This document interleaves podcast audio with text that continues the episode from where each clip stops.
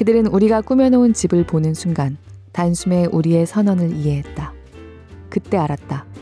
원하는 대로, 내 취향대로 살아버리는 것은 그 어떤 말보다 강력한 선언이라는 것을. 내 인생을 선언할 권리는 결국 나에게 있다는 것을. 골라듣는 뉴스룸에서 함께 책 읽는 시간, 북적북적입니다. 안녕하세요. 저는 권애리 기자입니다. 새해 경자년. 이제 진짜 경자년입니다. 어떻게 맞이하고 계신가요? 녹음을 하고 있는 지금은 사실 아직 아니에요. 설 연휴 직전인 목요일인데요. 짧은 연휴긴 하지만 그래도 은근히 설레네요.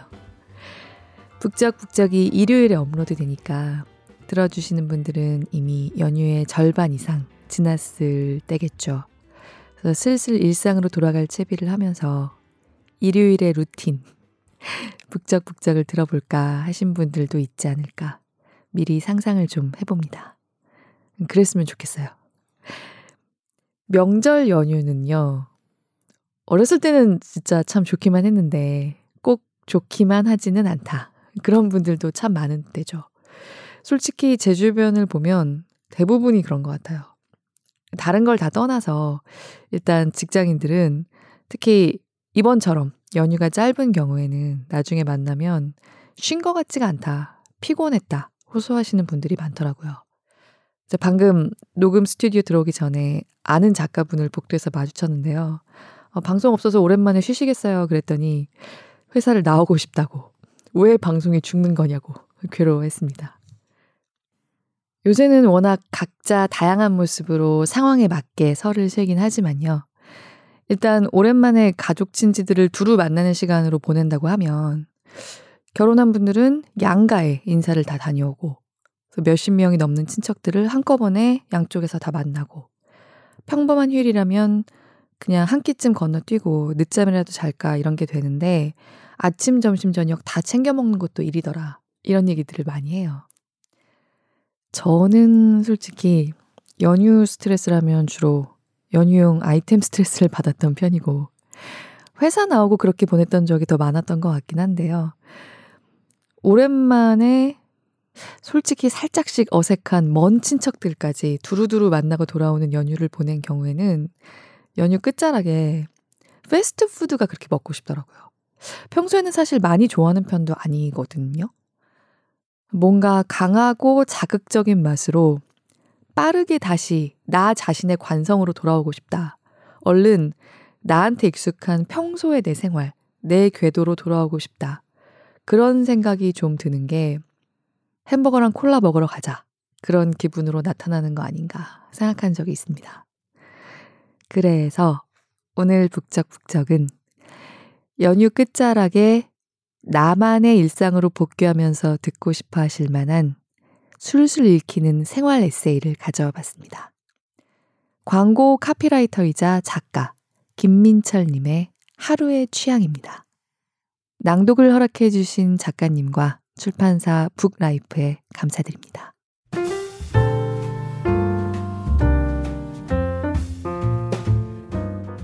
오늘은 당신의 북적 먼저 갈 수 있습니다. 저 좀 감동했어요. 징징거리려고 했던 건 아닌데, 그냥, 아, 내가 낭독을 못해서 댓글이 없구나. 자기 반성을 좀 하고, 그, 늘 하던 코너가 없는 게 민망해서, 오늘은 그래서 소개해드릴 게 없어요. 보고를 했는데, 여러분이 그런 거 아니라고, 즐겁게 듣고 있으시다고, 알려와 주셔서, 정말 감동했습니다. 아, 나 진짜 재밌게, 소중하게 읽고, 또 나눠야지. 다시 한번 다짐했어요. 포이포이님, 제가 꽃은 알고 있다. 너무 역설적인 새해감 아닌가 걱정했던 것에 대해서 아, 포이포이님은 진짜 재밌게 들었다고 말씀해 주셨습니다. 고맙습니다. 감사한 말씀도 해주셨어요. 일러스트레이터인 포이포이님도 프로페셔널리즘에 대해서 고민하시던 중인데 새해 첫 북적북적에서 선물 같은 답을 얻었다고 내게 주어진 모든 순간들에서 우러나는 성실한 책임감이 프로페셔널을 만드는 게 아닐까요? 말씀드렸던 걸 메모하고 기억해 두려고 하신다고 해주셨어요. 같은 고민을 하고 있어서 공감할 수 있는 것 같아요. 정말 고맙습니다. 올해도 같이 열심히 살아봐요. 보이프이님. 분지 지역 태생님. 대구 출신이신가? 음, 짐작했습니다. 맞을까요? 철학자와 늑대는 따님께도 읽어주셨고, 꽃은 알고 있다도 살까 말까 망설이던 차에 낭독 듣고, 네, 서점에 가시려고 한다고 얘기해 주셨습니다.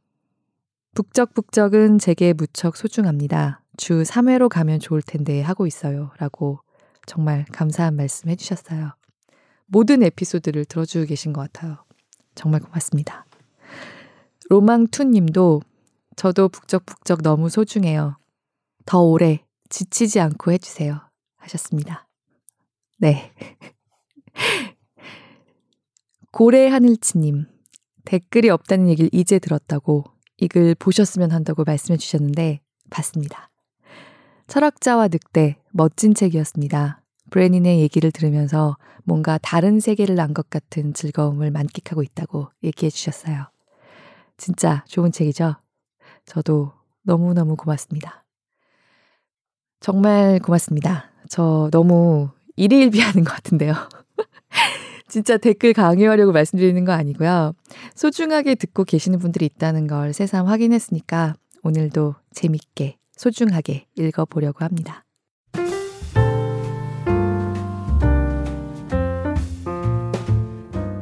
광고 카피라이터이기도 한 김민철 작가님은 이 에세이에서 그야말로 자신의 마음이 가는 곳, 나의 취향에 맞게 하나씩 읽어온 자신의 인생에 대해서, 마음이 가는 대로 꾸려온 직업관, 결혼관, 음주관, 그냥 삶에 대해서 친구처럼 편안하게 이야기를 들려줍니다.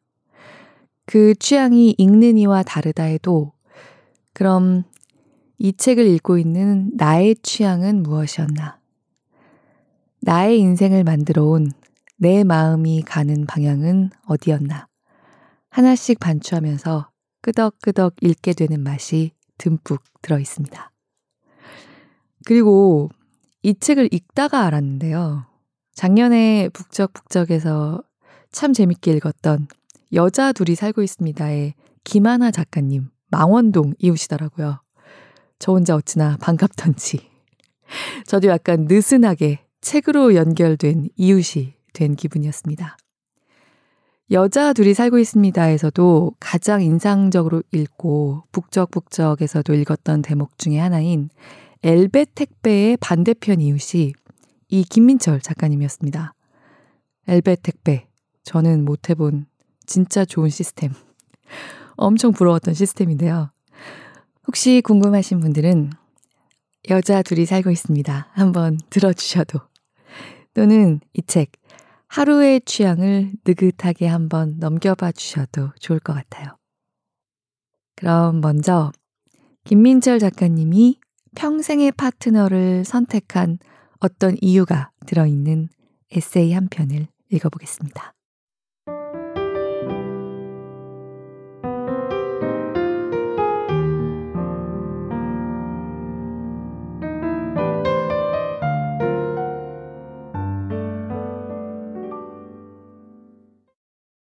연애의 고수. 운명의 상대를 만난 운명의 소개팅. 그 소개팅을 받아들인 건 외로워서가 아니었다. 연애가 간절해서도 아니었다. 소개팅을 시켜준 친구에게 말하진 않았지만 그건 고수 때문이었다. 쌀국수집에 가면 나오는 바로 그 채소. 고수 때문에 운명의 소개팅을 하게 된 것이었다. 도대체 뭔 말이냐고? 외로움 때문에 소개팅을 한다는 건 어차피 나에겐 불가능한 이야기였다. 나는 외로움과 거리가 먼 인간이었으니까. 혼자 집안에 며칠 동안 틀어박혀 있어도 밤늦게 집에 들어가 불을 켤 때에도 나는 외롭지 않았다. 외롭기는 커녕 안도감을 느꼈다. 나는 혼자 있는 시간에서 얻는 에너지로 세상을 살아가는 부류의 인간이었으니까. 하지만 회사원이 되고 나서는 이야기가 좀 달라졌다. 물리적으로 도대체 외로울 시간이 없었다. 학생의 세계에서 직장인의 세계로 옮겨간다는 건 단순히 돈을 버는 세계로 편입한 것이 아니었다. 그 돈이 허용하는 수많은 경험들의 세계로 동시에 입장하는 것이었다.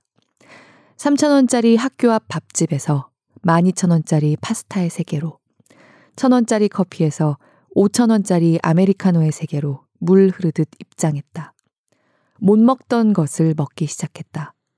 안 보이던 것이 보이기 시작했다. 안 들리던 것이 들리기 시작했다. 심지어 내가 들어온 광고 분야는 그 모든 감각들의 최전선에 있는 세계였다. 알지 못했던 그 모든 감각들과 소개팅하느라 나는 외로울 틈이 없었다. 매 순간 눈과 귀와 코와 입은 바빴다. 그중 특히 입이 바빴다. 하루는 카카오 100% 초콜릿을 만났다. 카카오는 초콜릿의 다른 이름인 줄 알았던 내게 단맛이라고는 1도 찾아볼 수 없는 쓰디쓴 카카오 100% 초콜릿은 그 존재 자체로 충격이었다. 심지어 비쌌다. 이렇게 쓴 걸 이렇게 비싸게 주고 사먹는다고? 이건 도대체 무슨 맛으로 먹는 거예요? 팀 사람들에게 솔직하게 물어보고 싶었지만 나는 조금 비겁했다. 그래서 나도 다 안다는 듯이 묵묵히 쓴 카카오를 삼켰다. 정말 이해하기 힘든 맛이었다. 며칠 후엔 엔초비를 만났다. 소금에 절인 커다란 서양 멸치 엔초비를 넣은 파스타에 팀 사람들은 하나같이 열광했다. 나로 말할 것 같으면 평생 멸치라면 기겁만 하며 살아온 사람이었다. 멸치볶음과 멸치 육수까지 멀리하며 유난을 떨던 사람이었다. 그런데 어느새 나도 월급날이면 그 서양 멸치를 넣은 파스타를 먹으러 달려갔다. 또 하루는 아보카도를, 또 다른 날엔 또미앙꿍을, 또 어떤 날엔 커다란 올리브를 만나느라 바빴다. 도무지 외로울 틈이 없었다.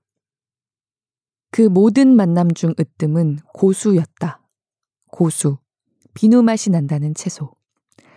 사랑하는 사람과 혐오하는 사람이 마치 종교처럼 명확하게 나뉘는 채소. 그리하여 처음으로 태국 여행을 갔을 때 내 여행 책에는 굵은 글씨로 적혀 있었다.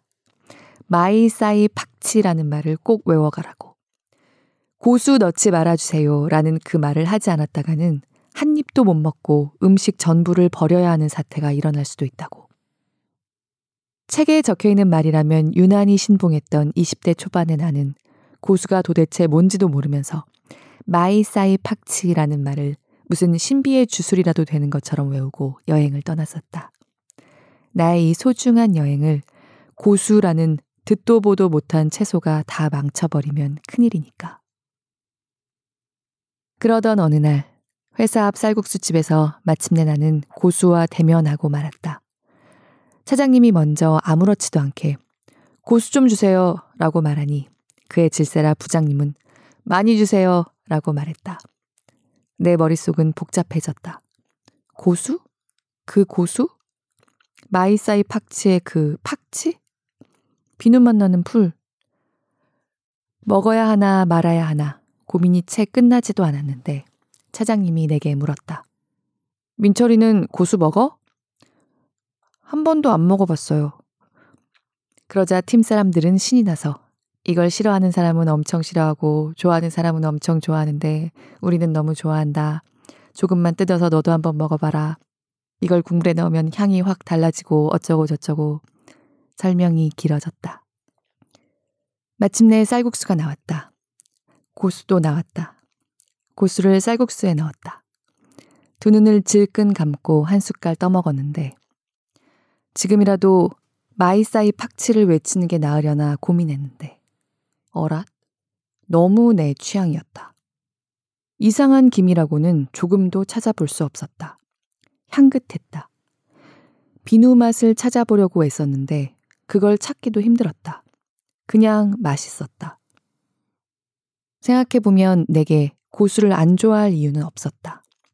나는 강한 맛을 유독 좋아하는 사람이었으니까.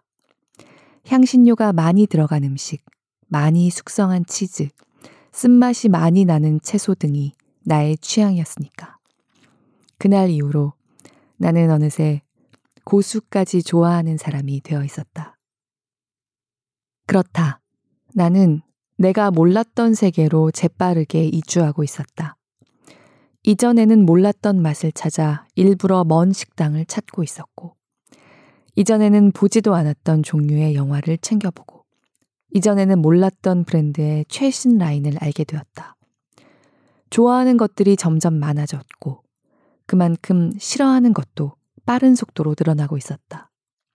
좋게 말하자면 나의 세상은 넓어지고 있었고, 정확하게 말하자면 나의 취향은 점점 뾰족해지고 있었고, 솔직하게 말하자면 그런 세상을 모르는 사람들을 은근히 깔보기 시작한 것도 바로 이때쯤이었다.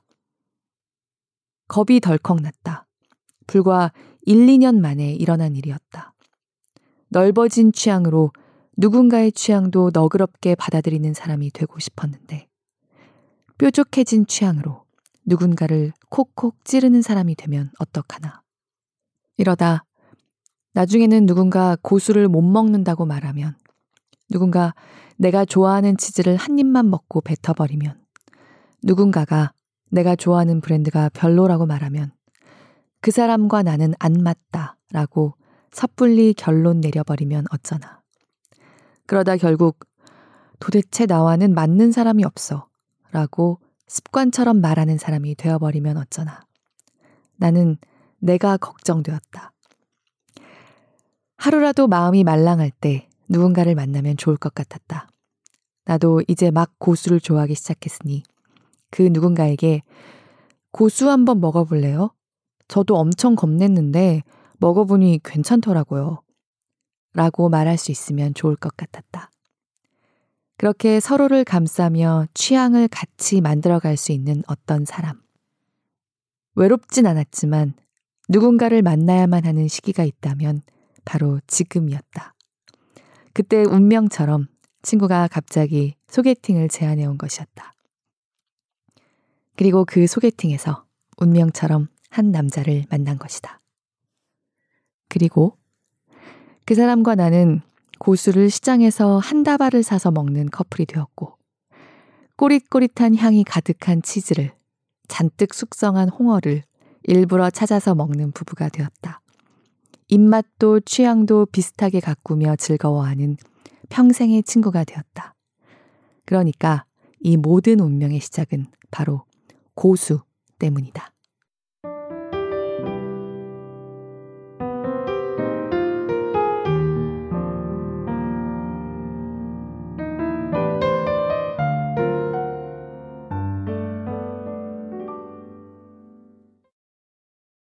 저는 이 에세이를 실실 웃으면서 읽다가 살짝 코끝이 시큰해졌다가 다섯 페이지 만에 아주 버라이어티한 감정의 폭을 오갔습니다. 일단은 작가님의 글맛이 참 좋기도 했고요. 저랑 먹는 입맛이 너무 비슷해서 웃었다가요. 평생의 반려자를 만나고 선택한 이유가 담긴 대목에서 갑자기 코끝이 시큰해졌어요.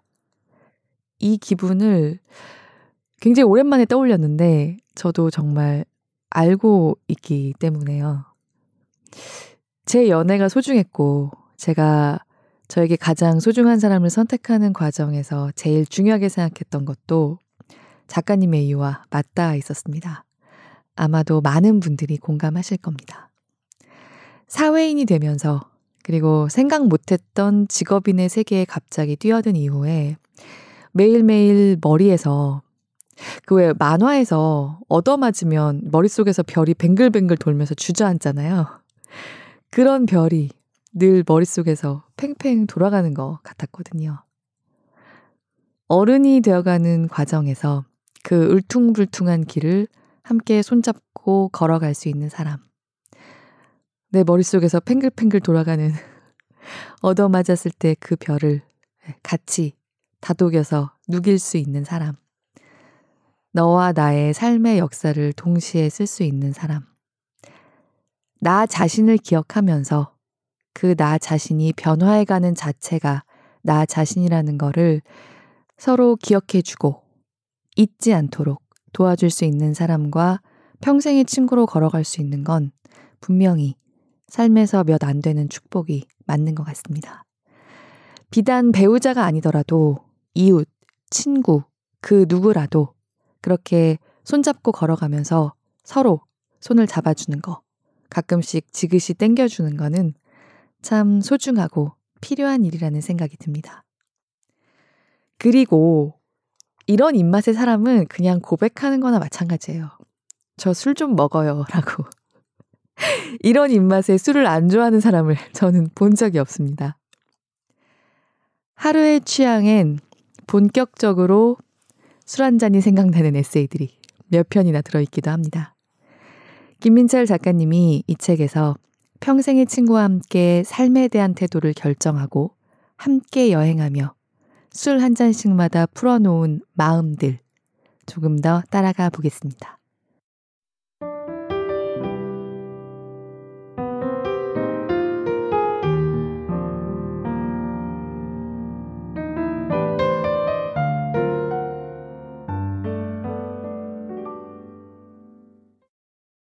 어떤 선언. 집에도 이름이 필요했다. 처음 신혼집으로 이사와 커피를 마시며 창밖 풍경을 내다보다가 남편에게 말했다. 망원 카페 어때? 그 이름이 얼마나 어처구니 없는 이름인지 깨닫는 데에는 그다지 오래 걸리지 않았다. 카페라 부르면서 우리는 그곳에서 매일 맥주만 마시고 있었으니까. 최고의 술친구와 4년을 연애하고 마침내 같이 살게 된 찰나였다.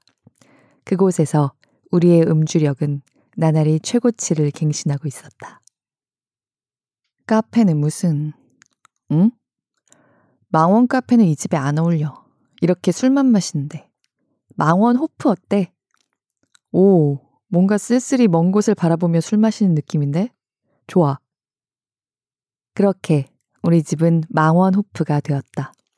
우리도 부모님도, 친구들도, 회사 사람들도 모두 우리 집을 망원호프라 불렀다. 하도 그렇게 부르다 보니 정말로 술집이라 착각하고 메뉴를 물어오는 사람도 생겼다. 위치를 열심히 검색했다는 사람도 있었다. 심지어 어느 날은 웹툰 술꾼 도시 처녀들 속 술집 간판으로도 등장했다. 가문의 영광이라며 그날도 어김없이 술을 마셨다. 집에는 각종 술병이 차곡차곡 쌓였다. 문제는 쌓이는 게 술병뿐만이 아니라는 것이었다. 망원호프 주인장 두 명은 모든 것에 수집욕이 가득한 사람들이었다. 책도, 피규어도, 식물도, CD도, LP도 놀라운 속도로 늘어갔다. 어느 날 우리 집에 놀러 온 친구가 단호하게 말했다. 이 집은 이사 못해. 하지만 해마다 오르는 전셋값과 월세 앞에 방법은 없었다. 우리는 그 모든 것들을 쌓아 짊어지고 두 번의 이사를 했다. 이삿짐 센터 아저씨들에게 끝없이 미안해하며. 세 번째 이사를 앞두고 우리는 올해 이야기를 했다. 2년마다 이사를 하는 건 너무 소모적이었다. 책도 CD도 피규어도 어딘가에 정착하면 좋을 것 같았다. 무엇보다 우리가 어딘가에 정착하고 싶었다. 더 이상 누군가에게 미안해하고 싶지도 않았고 더 이상 대충 구겨져서 살고 싶지도 않았다. 답은 하나였다. 집을 사는 것. 그리고 우리가 살고 싶은 집도 하나였다. 우리가 신혼 때 살던 아파트. 더 정확하게 말하면 우리가 살 수 있는 집도 그 집 하나였다. 4년 전 우리가 살았을 때에 비해서 집값이 100만 원도 안 오르고 있었다. 기이하게도. 찬성하는 사람은 아무도 없었다. 엄마는 너무 외진 아파트라고 싫어했다. 부동산에 관심이 많은 이모는 이렇게 작은 아파트는 집값이 오르지 않는다고 반대했다. 부동산 사장님도 고개를 갸웃했다. 하지만 찬성하는 사람이 두 명 있었다. 바로 망원호프 주인장 부부, 나와 남편이었다. 팔기 위해 사는 집이 아니었다. 살기 위해 사는 집이었다. 그리하여 몇 년째 가격 변동이 없는 앞으로도 없을 그 집을 은행의 도움을 받아서 샀다. 기존에 살던 사람의 계약 기간이 끝나는 8개월 후에 우리는 그 집에 들어가기로 했다. 8개월이나 남았는데 나는 분주했다. 생각할 것이 많았다. 결정해야 할 것도 많았다. 무려 집에 관한 결정이었다. 매일의 절반을 보내는 공간. 주인의 삶이 고스란히 드러나는 공간. 어쩔 수 없이 주인을 담는 공간에 관한 결정이었다.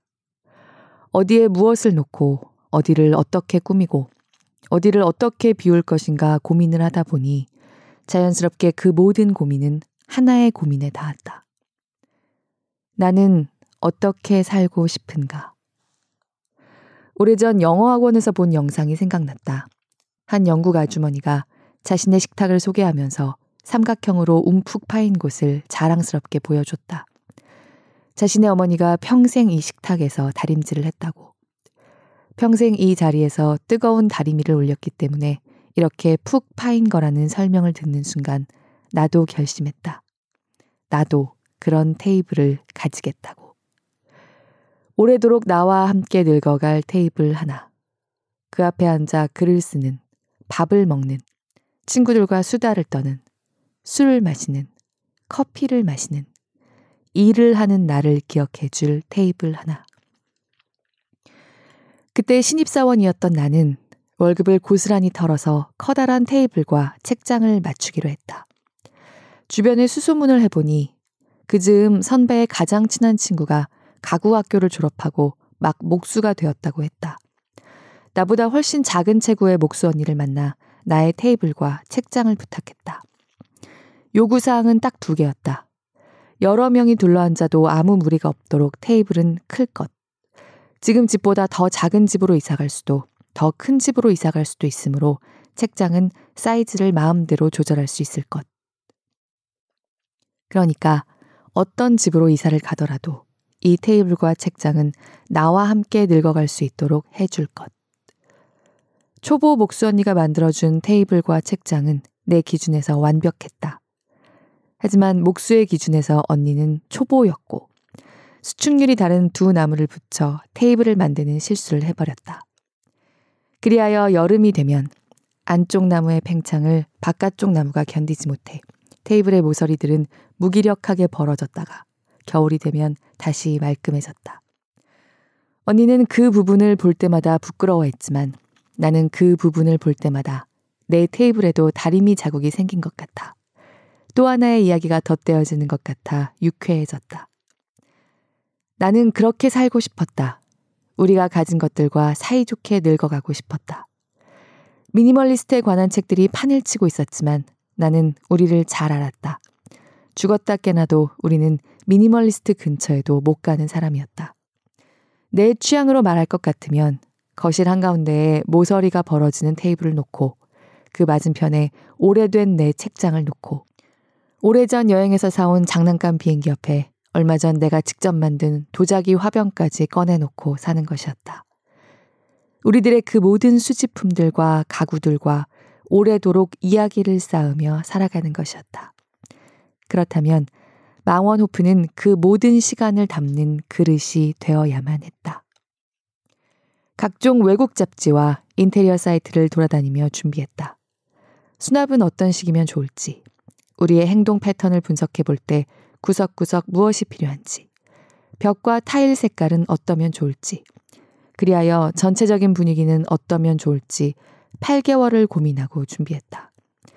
문제는 돈이었다. 인테리어 견적 앞에서 나는 오래 망설였다. 매우 합당한 금액이었지만 우리에게는 무리인 금액이었다. 뭘 이렇게까지 하려고 하나. 이래도 되는 건가? 마음이 불편해진 나는 남편에게 말했다. 최소한으로 할까? 이 정도까지 무리할 필요는 없는 것 같아. 그렇게 하면 당신이 만족할 수 있을 것 같아? 아니. 민철 씨, 나는 이게 하나의 선언이라고 생각해. 우리는 이렇게 살겠다는 선언. 그 말을 오래오래 곱씹었다. 그렇다. 이 집은 우리의 선언이었다. 과도한 대출을 받아서 비싼 동네에 비싼 집을 사고 그게 오를 거라 기대를 하며 하루하루 빚을 갚으며 지금의 행복을 유예하는 삶에 대한 거부. 우리 깜냥의 대출을 받아서 오를 거라는 기대도 없이 나중에 부자가 될 거라는 희망도 없이 지금 잘 꾸며놓고 지금 잘 살겠다는 선언. 누가 어떤 말을 하더라도 우리 둘이 괜찮으면 괜찮다는 우리 삶에 대한 선언. 눈을 질끈 감았다. 마음을 단단히 묶었다. 그렇게 공사가 시작되었다. 밤늦도록 벽지책을 펼쳐놓고 색깔의 바다에서 내 취향의 색을 골라냈다. 물론 나는 아마추어였고, 그래서 이상한 색을 골라버리는 실수를 하기도 했다. 내 눈에만 보이는 그 실수 때문에 며칠 밤을 뜬 눈으로 지새웠다. 좀 과격해져 보겠다고 방문은 전부 코발트색으로 만들어 버렸다. 그리스 산토리니냐고 종종 사람들이 놀린다. 이 색깔 때문에 또 며칠 머리를 쥐어 뜯었다. 어쨌거나 대학교 때 산 이케아 캐비닛부터 목수 언니가 만들어준 테이블과 책장과 각종 피규어까지 새 집에 자리를 잡았다. 발바닥이 부어오르도록 정리를 하고 하고 또 했다. 몇 주 엄마와 이모가 우리 집에 다녀갔다. 가장 반대했던 그들이었기에 나는 침을 꼴깍 삼켰다. 하지만 기우였다. 그들은 우리가 꾸며놓은 집을 보는 순간 단숨에 우리의 선언을 이해했다. 그때 알았다. 원하는 대로, 내 취향대로 살아버리는 것은 그 어떤 말보다 강력한 선언이라는 것을. 내 인생을 선언할 권리는 결국 나에게 있다는 것을. 그렇게 망원호프는 우리 삶에 대한 선언이 되어버렸다.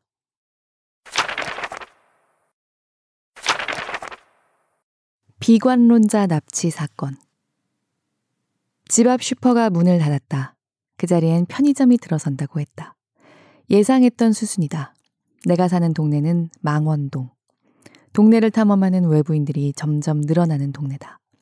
문 닫는 세탁소가 생겼고 길게 줄을 늘어선 디저트 가게가 생겼다. 평범한 밥집 대신 특이한 카페들이 구석구석 문을 열기 시작했다. 어느 순간에는 새로운 가게가 생기는 속도 따라잡기를 포기할 수밖에 없었다. 돌아서면 새로운 가게로 바뀌어 있었으니까. 그러니 집 앞에 평범하게 이를 데 없는 슈퍼 하나가 문을 닫는 일 정도는 망원동에서 뉴스도 아닌 것이다. 하지만 예상 가능했다고 해서 어떤 충격도 없는 것은 아니다. 특히나 나에겐, 우리 부부에겐. 이건 망원동의 핵심에 진도 6.5 이상의 지진이 일어난 것과 비슷한 느낌이다.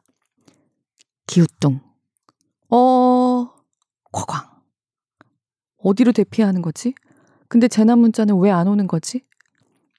한 달 전만 해도 상상조차 할 수 없는 일이었다. 그러니까 지진이 한반도를 강타하기 전 폭염이 몇 달 동안 우리 일상을 녹여버렸던 때의 일이다. 집에서 가스레인지 불을 켜는 건 상상조차 할 수 없었다. 퇴근길에 남편을 만나 치맥을 먹었다. 언제나 맥주는 모자라니까 슈퍼에 들렀다. 맥주 몇 병 더 사서 집에 들어가려고. 맥주를 계산하다 말고 슈퍼 아저씨는 특유의 무심한 말투로 물었다. 닭발 좋아해요? 한 번도 닭발을 먹어본 적이 없어서 좋아한다, 싫어한다, 어느 쪽에 대답을 해야 하나 망설이고 있으니까 아저씨가 한마디 더 했다. 내가 아까 닭발을 볶았는데 맛있게 잘 됐어. 소주랑 같이 마셔요. 이래도 되나 망설이며 난감한 얼굴로 남편을 바라보는데 아저씨는 벌써 채소 냉장고 앞에 작은 의자를 깔고 있었다. 엉거주춤 목욕탕 의자보다 낮은 그 의자에 원래는 컴퓨터 책상이었음에 분명한 정체불명의 테이블 앞에 당면 진열대 옆에 그러니까 슈퍼 구석에 왼손에는 일회용 플라스틱 컵을 들고 오른손에는 나무 젓가락을 들고 동네 아주머니까지 다 함께 모여 앉았다. 아저씨는 소주를 일회용 플라스틱 컵에 꽐꽐 부었다. 그 컵에 아이스 아메리카노 대신 소주를 부을 수 있다는 건 그때 처음 알았다. 아무리 소주를 들이부어도 그 컵은 넘치지 않는다는 것도 그때 처음 알았다. 갑자기 멋 모르는 30대에서 세상 이치를 다 통달한 50대로 건너뛴 느낌이었다. 닭발을 질겅질겅, 소주를 꼴깍꼴깍. 냉장고 바로 옆에 앉은 나에겐 중대한 임무가 주어졌다. 바로 오이를 꺼내 아저씨에게 전달하는 일. 아저씨가 거기서 오이 좀 꺼내줘봐 라고 말하면 나는 가격표가 버젓이 붙어 있는 오이를 꺼내서 아저씨에게 건넸다. 아저씨는 능숙하게 랩을 벗기고 오이를 씻고 착착 썰어서 우리 앞에 놔주었다. 늦은 밤 손님은 드물었고 오이는 금세 바닥났다. 그때마다 아저씨는 오이를 또 꺼내라고 했다. 쏴쏴 씻고 착착 썰었다. 나는 상상해 본 적도 없는 이 초대에 가슴이 부풀어 올랐다. 뭔가 동네 유지가 된 것 같은 기분이었다. 이렇게 젊은 사람들은 이 슈퍼 구석탱이 술집에 초대받은 적이 없다는 동네 아주머니의 증언까지 더해지자 나의 자부심은 하늘을 찔렀다. 그 자부심에 취기가 더해지고 더위까지 더해져서 나는 자꾸 손으로 부채질을 했다. 그 모습을 보더니 슈퍼 아저씨는 또 무심하게 말했다. 더우면 그 옆에 냉장고 문 열어요. 아저씨, 장사는 어쩌려고요. 이 삼복더위에 채소가 시들면 어쩌려고요. 우물쭈물 하고 있으니까 동네 아주머니가 나 대신 냉장고 문을 활짝 열어 젖혔다. 열어라 그럴 때 열어야 해. 저 짠돌이가 언제 맘 바뀔지 모른다니까. 그 밤 술은 잘 들어갔다. 우리는 7년 단골이었던 그 슈퍼 아저씨의 과거를 처음으로 들었고 그날 아침 유독 싸가지 없던 한 손님의 이야기를 들었고 같이 욕했다. 물론 아저씨는 더 크게 욕했다. 나는 더울 때마다 손을 뻗어 냉장고 속에 넣었다. 금방 서늘해진 손으로 또 금방 미지근해진 소주를 마셨다. 슈퍼에 술은 많았다. 당연하게도. 술이 들어가는 만큼 그 슈퍼에 대한 사랑이, 이 동네에 대한 사랑이 깊어졌다. 그런데 그 일이 있고 며칠이 지나지 않아 우리는 아저씨가 슈퍼를 정리하고 있다는 소식을 들었던 것이었다. 망원동에 대한 나의 자부심, 그 핵심이 사라진다니 지진 같은 소식이었다. 월요일마다 오는 타코야끼 트럭 아저씨의 결혼 준비 소식을 들으며 타코야끼를 양껏 포장했다. 그리고 마지막으로 슈퍼에 들렀다. 아저씨는 마지막으로 우리 집에 맥주를 배달해 주었다. 우리 집 베란다에 수많은 맥주 박스들이 착착 쌓였다. 아저씨는 창밖을 내다보며 무심하게 툭 물었다. 순대국밥 좋아해요? 멀리 식당을 열 생각인데 꼭 놀러 오라고 말씀했다. 그리고 정말로 마지막으로 우리 집을 떠났다. 망원동이 순식간에 텅 빈 느낌이었다. 이제 우리 집엔 누가 맥주를 배달해 주는 걸까? 이제 누가 나에게 유통기한이 얼마 남지 않은 거라며 공짜로 우유를 챙겨주는 걸까? 이제 누가 김장김치 맛 좀 보라며 슬쩍 디밀어 주는 걸까? 이제 누가 대책 없이 비싼 설탕을 사려는 나를 말려주는 걸까? 마음은 끝을 모르고 계속해서 우울을 과장했다. 나는 순식간에 비관론자가 되어버렸다. 망원동 비관론자 나가신다. 길을 비켜라. 우울한 기운을 잔뜩 내뿜으며 터덜터덜 출근을 하던 아침이었다. 내 앞으로 차 한 대가 지나갔다. 트렁크 틈 사이로 커다란 나뭇가지 하나가 삐죽 튀어나와 있었다. 심지어 거미줄까지 생생한 나뭇가지였다. 처음엔 칠칠치 못한 운전자라 생각했다. 그 다음엔 무시무시한 상상이 이어졌다. 거미줄이 칠 정도로 운행을 안 한 자동차라면 무슨 사연이 있는 게 아닐까? 혹시 저 트렁크 안에? 혹시 저 차 안에? 비관론자답게 별의별 비극을 다 상상하며 걸어가는데 그 차가 섰다. 그러더니 운전하던 아주머니가 창문을 내리고 나를 불렀다. 좁은 골목길이라 모른 척하고 지나갈 수도 없고 대답을 하자니 뭔가 찜찜하고 어째야 할지 모르는데 그 아주머니는 나를 다시 불렀다. 차 타요.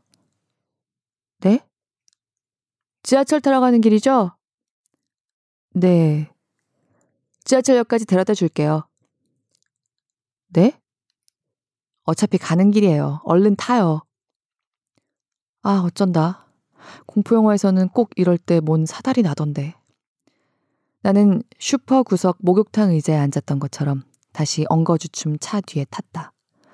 어찌할 바를 몰라 등도 붙이지 못한 채로 앉아 있는 나에게 아주머니는 한없이 온화한 표정으로 말씀했다. 우리 딸이 이 길을 그렇게나 지루해 하더라고. 차로 가면 이렇게 금방인데. 아주머니는 한 치의 오차도 없이 조금의 망설임도 없이 나를 지하철역 앞에 배달해 놓고 사라졌다. 마치 비가 억수같이 오던 날 슈퍼 아저씨가 나를 집 앞에 배달해 놓고 갔던 것처럼. 마지막으로 맥주 박스들을 우리 집에 배달해 주고 한 번 돌아보지도 않고 떠났던 것처럼. 그리고 정말로 고맙게도 아주머니는 내 마음속 비관론자까지 납치해서 떠났다. 웃음이 삐질삐질 흘러나왔다. 자, 다시 우리 동네 좀 좋아해 볼까?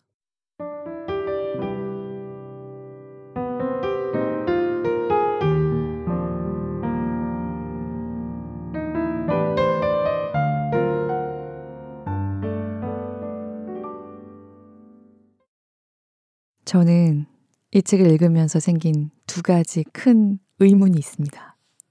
1번. 김민철 작가님은 분명히 내 친구가 아닌데, 혹시 내 친구인가? 2번. 망원동이란 동네는 내가 아는 그 망원동이 맞나? 실제 하는 건가? 이거 다 진짜인가? 저 김민철 작가님의 테이블을 짜준 목수님이 누군지 알 것 같아요.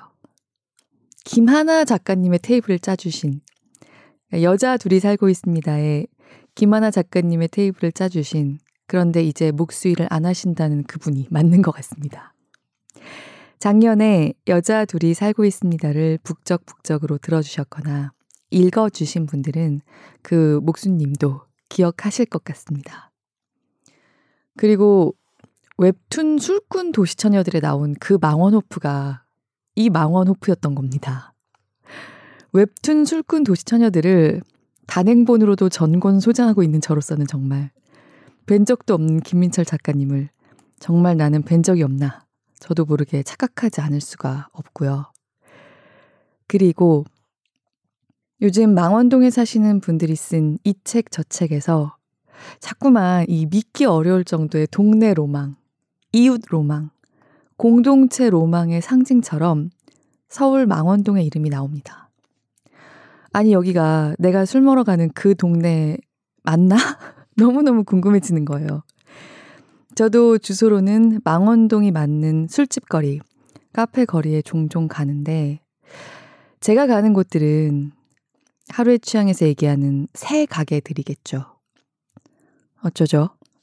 책 몇 권 읽고 이사 갈 수는 없고, 본격적으로 신경이 쓰이기 시작했습니다. 왠지 은따 당하는 느낌 같은 것까지 좀 들어버렸습니다. 하루의 취향에는 이렇게 이웃과 친구, 동네와 공동체, 사람과 사람 사이의 연결, 삶과 사람 사이의 연결에 대해서 다시 한번 생각하게 만드는 에세이들이 이 외에도 여럿 실려 있습니다. 그래, 이런 삶도 가능하겠구나.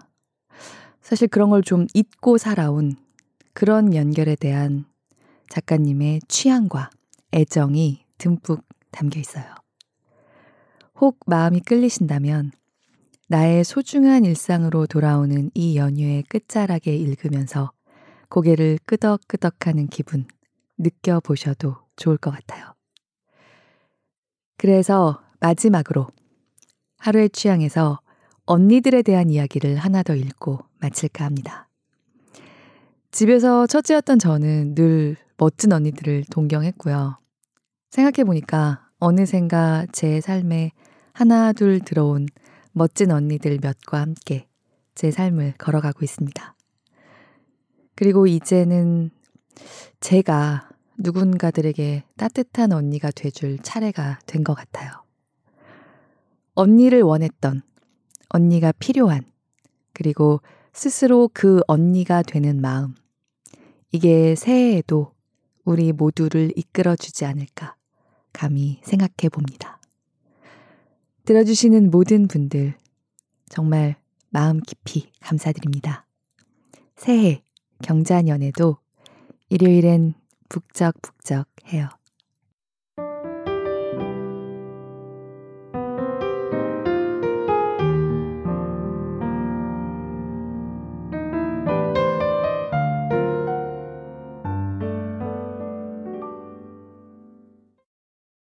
멋진 언니, 더 많이 원합니다. 선배에게 연락을 받았다. 딸이 이제 학교에 입학한다고. 책가방을 사러 같이 가자고. 아무래도 애가 자기 취향이 뚜렷해서 지 마음에 드는 책가방을 금방 고를 거야. 어휴, 새 학기가 되니까 준비할 게 한두 가지가 아니네. 선배 입에서 흘러나오는 입학이니, 책가방이니, 새 학기니 하는 단어들을 듣고 있다가 문득 깨달았다. 그런 단어들로부터 이제는 너무 멀리 와버렸다는 걸.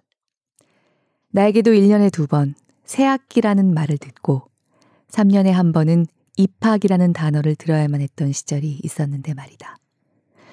시험이란 단어가 내게서 영영 멀어져 버렸다는 걸 깨달았을 때 느낀 해방감과는 다른 뭔가 아슬한 기분이었다. 새학기에 낯선 교실 분위기가 떠올랐다. 누가 누구인지도 모르고 누가 내 친구가 될 수 있을지도 알 수 없어 서로가 서로를 탐색하는 그 설레면서도 긴장감 도는 공기가 훅 느껴졌다. 그리고 그 공기를 가로지르며 들어왔던 한 언니까지 생각났다. 떨림 하나 없던 표정과 주저함 하나 없던 목소리까지. 안녕하세요. 저는 탈춤 동아리 회장 2학년 땡땡땡입니다. 이미 많은 선배들이 자기 동아리 소개하러 왔었죠? 저는 오늘 여러분에게 저희 탈춤 동아리를 소개하려고 해요. 내가 입학한 여고는 공부를 혹독하게 시키는 걸로 유명한 학교였다. 하지만 신기하게도 각종 동아리들로 넘쳐나는 학교였다. 방송반, 만화반, 사진반, 춤 동아리 등등. 쉬는 시간이면 아직 중학생의 어설픔이 가시지 않은 우리들을 앞에 놓고 선배들의 구애가 이어졌다. 장롱 안에 뒤져보면 다들 카메라 하나는 있을 거예요. 우리 방송반은요. 하지만 나는 이제 어엿한 고등학생. 공부에 매진해야 한다는 결연한 의지로 가득 차 있었다. 공부. 그래, 공부다. 서울로 대학교를 가는 거다. 대구를 떠나는 거다. 동아리 따위에 나눠줄 마음 같은 건 없었다. 그래서 어떤 언니들이 들어와도 늘 듣는 둥 마는 둥이었다. 그런데 이번엔 달랐다. 그 언니의 목소리가 귀에 쏙쏙 들어왔다. 친절한 말투였지만 우렁찬 목소리였고 차근차근 설명하고 있었지만 말끝은 단호했다. 멍하니 그 언니를 바라보며 나는 탈춤반에 운명처럼 끌려가고 있었다. 그렇게까지 그 언니가 탈춤에 대해 잘 설명했냐고? 아니, 그보다 나는 그 언니에게 반해버린 것이었다. 요즘 말로 girl crush, 물론 그때는 그런 단어가 존재하는지도 몰랐지만 어쨌거나 나는 결심했다. 공부 대신 탈춤에 온몸을 내던지기로. 당장 담임 선생님이 난리가 났다. 반에서 공부 깨나 한다는 학생이 갑자기 공부가 아닌 탈춤을 추겠다고 나섰으니 각종 회유부터 협박이 이어졌고 결국 엄마가 학교에 불려오는 사태에 이르렀다. 어른들이 그러건 말건 나는 이미 탈춤반의 문턱을 넘은 후였다. 첫날 10명도 넘는 탈춤반 지망생들 앉혀놓고 2학년 언니들은 탈춤 공연을 한바탕 했다. 기생이 나오고 파괴승이 나오고 양방과 선비가 나오고 임해, 즉 바보 역할이 나왔다. 그리고 내가 반했던 그 언니는 소와 함께 나왔다. 그 언니의 역할은 다름 아닌 백정이었다. 천민 중의 천민, 백정. 건이는 가짜 소의 배를 가르고 내장을 꺼내고 우랑을 자르고 우리들에게 그걸 팔았다. 교탁 앞에서 그랬던 것처럼 언니의 동작엔 거침이 없었다. 물 흐르듯이 모든 대사가 흘러갔다. 심지어 백정은 여러 마당에 출연했다. 나는 점점 초조해졌다. 저렇게 멋있는 역할이니까 전부 다 백정이 지원하면 어쩌지? 저것 봐, 저것 봐. 백정은 저렇게 대사도 많고 완전 탈춤의 중심 역할인데 나 같은 게 될 리가 없어. 세상 제일 쓸데없는 걱정이었다. 누가 백정 같은 게 되고 싶기나 하다고. 아무도, 정말 아무도 지원하지 않았다. 그래서 나는 1대1의 경쟁률을 뚫고 아주 무난히 백정 역할에 안착했다. 멋있는 그 언니의 직속 후배가 된 것이었다. 문제는 그때부터 시작이었다. 나는 나를 전혀 몰랐던 것이다. 탈춤이라니, 춤이라니, 몸으로 뭔가를 하겠다니. 아이고, 김민철아. 어릴 적 개다리 춤도 못 춘 주제에. 무용 시간에 제일 몸치였던 주제에. 이 몸뚱아리에 춤이라니. 나는 아침에 학교로 걸어가며 팔 동작을 연습했고, 점심시간엔 건물 뒤로 가서 걸음걸이를 연습했고, 저녁에 집에 가며 둘을 합쳐보았다. 농담이 아니라 정말로 사람들이 지나다니는 길을 백정처럼 걸어갔다. 아니, 걸어가려고 노력을 했다. 하지만 언제나 실패였다. 실패. 또 실패. 명백한 실패 앞에 언니는 가장 먼저 나의 춤 감각을 포기했다. 너 춤을 잘 추는 편은 아니구나. 그래, 한 동작 한 동작 외워가며 추면 되지. 다시 해볼까? 하지만 다시 실패.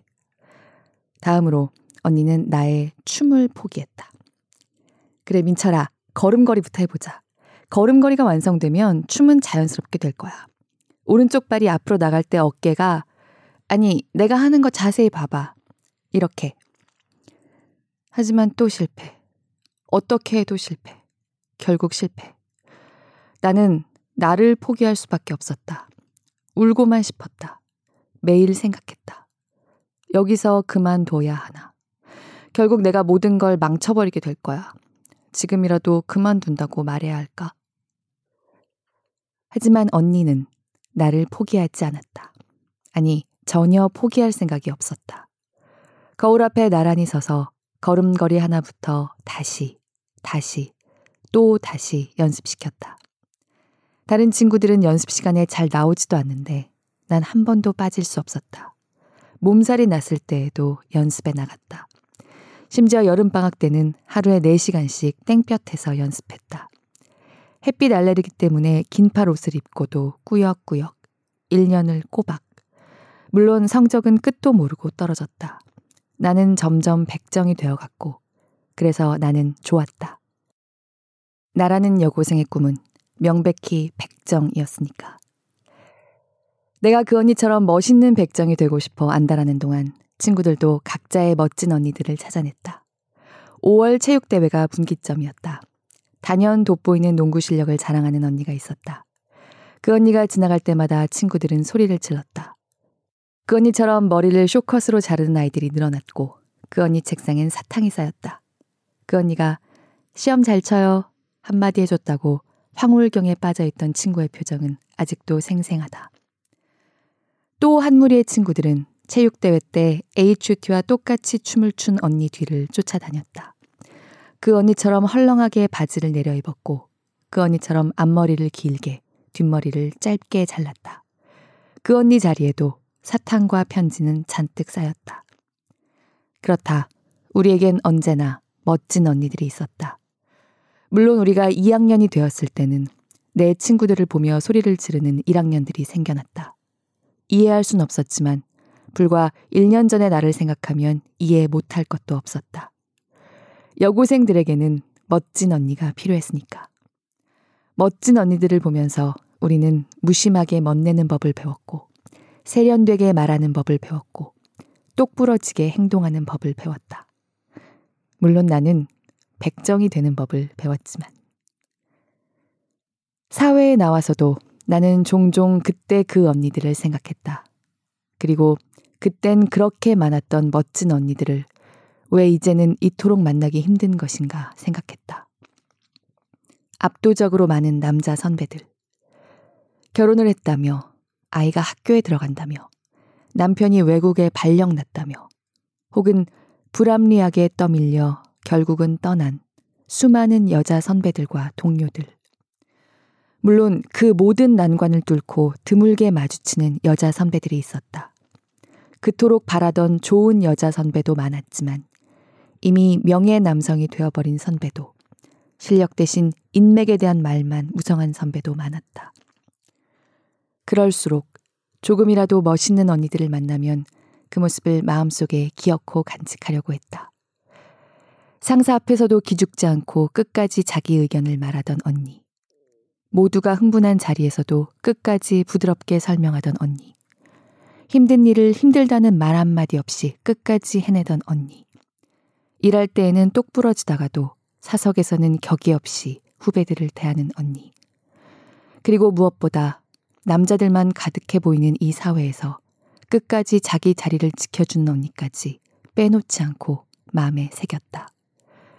그리고 올해 초, 온 국민이 갑자기 여자 컬링팀의 멋있음에 뿅 가서 저 언니들 너무 멋져! 라고 자신도 모르게 외쳤던 그날 문득 깨달았다.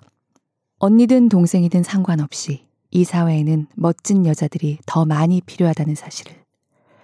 남자들이 주축이 되어 만들어 놓은 불합리한 룰을 뛰어넘는 멋있는 여자들이 더 많이 나와야 한다는 사실을. 그렇다. 더 많은 여성 임원이, 여성 심사위원이, 여성 면접관이, 여성 감독이, 여성 지휘자가, 여성 정치인이, 여성 대표가. 그러니까 우리에겐 더 많은 여자들이 필요하다. 더 다양한 목소리가 필요하다. 더 평등한 힘이 필요하다. 그들로 인해 세상은 더 이상 전과 같지 않을 것이다. 그러므로 간절한 마음으로 다음 문장을 쓴다. 멋진 언니, 멋진 동생, 더 많이 원합니다.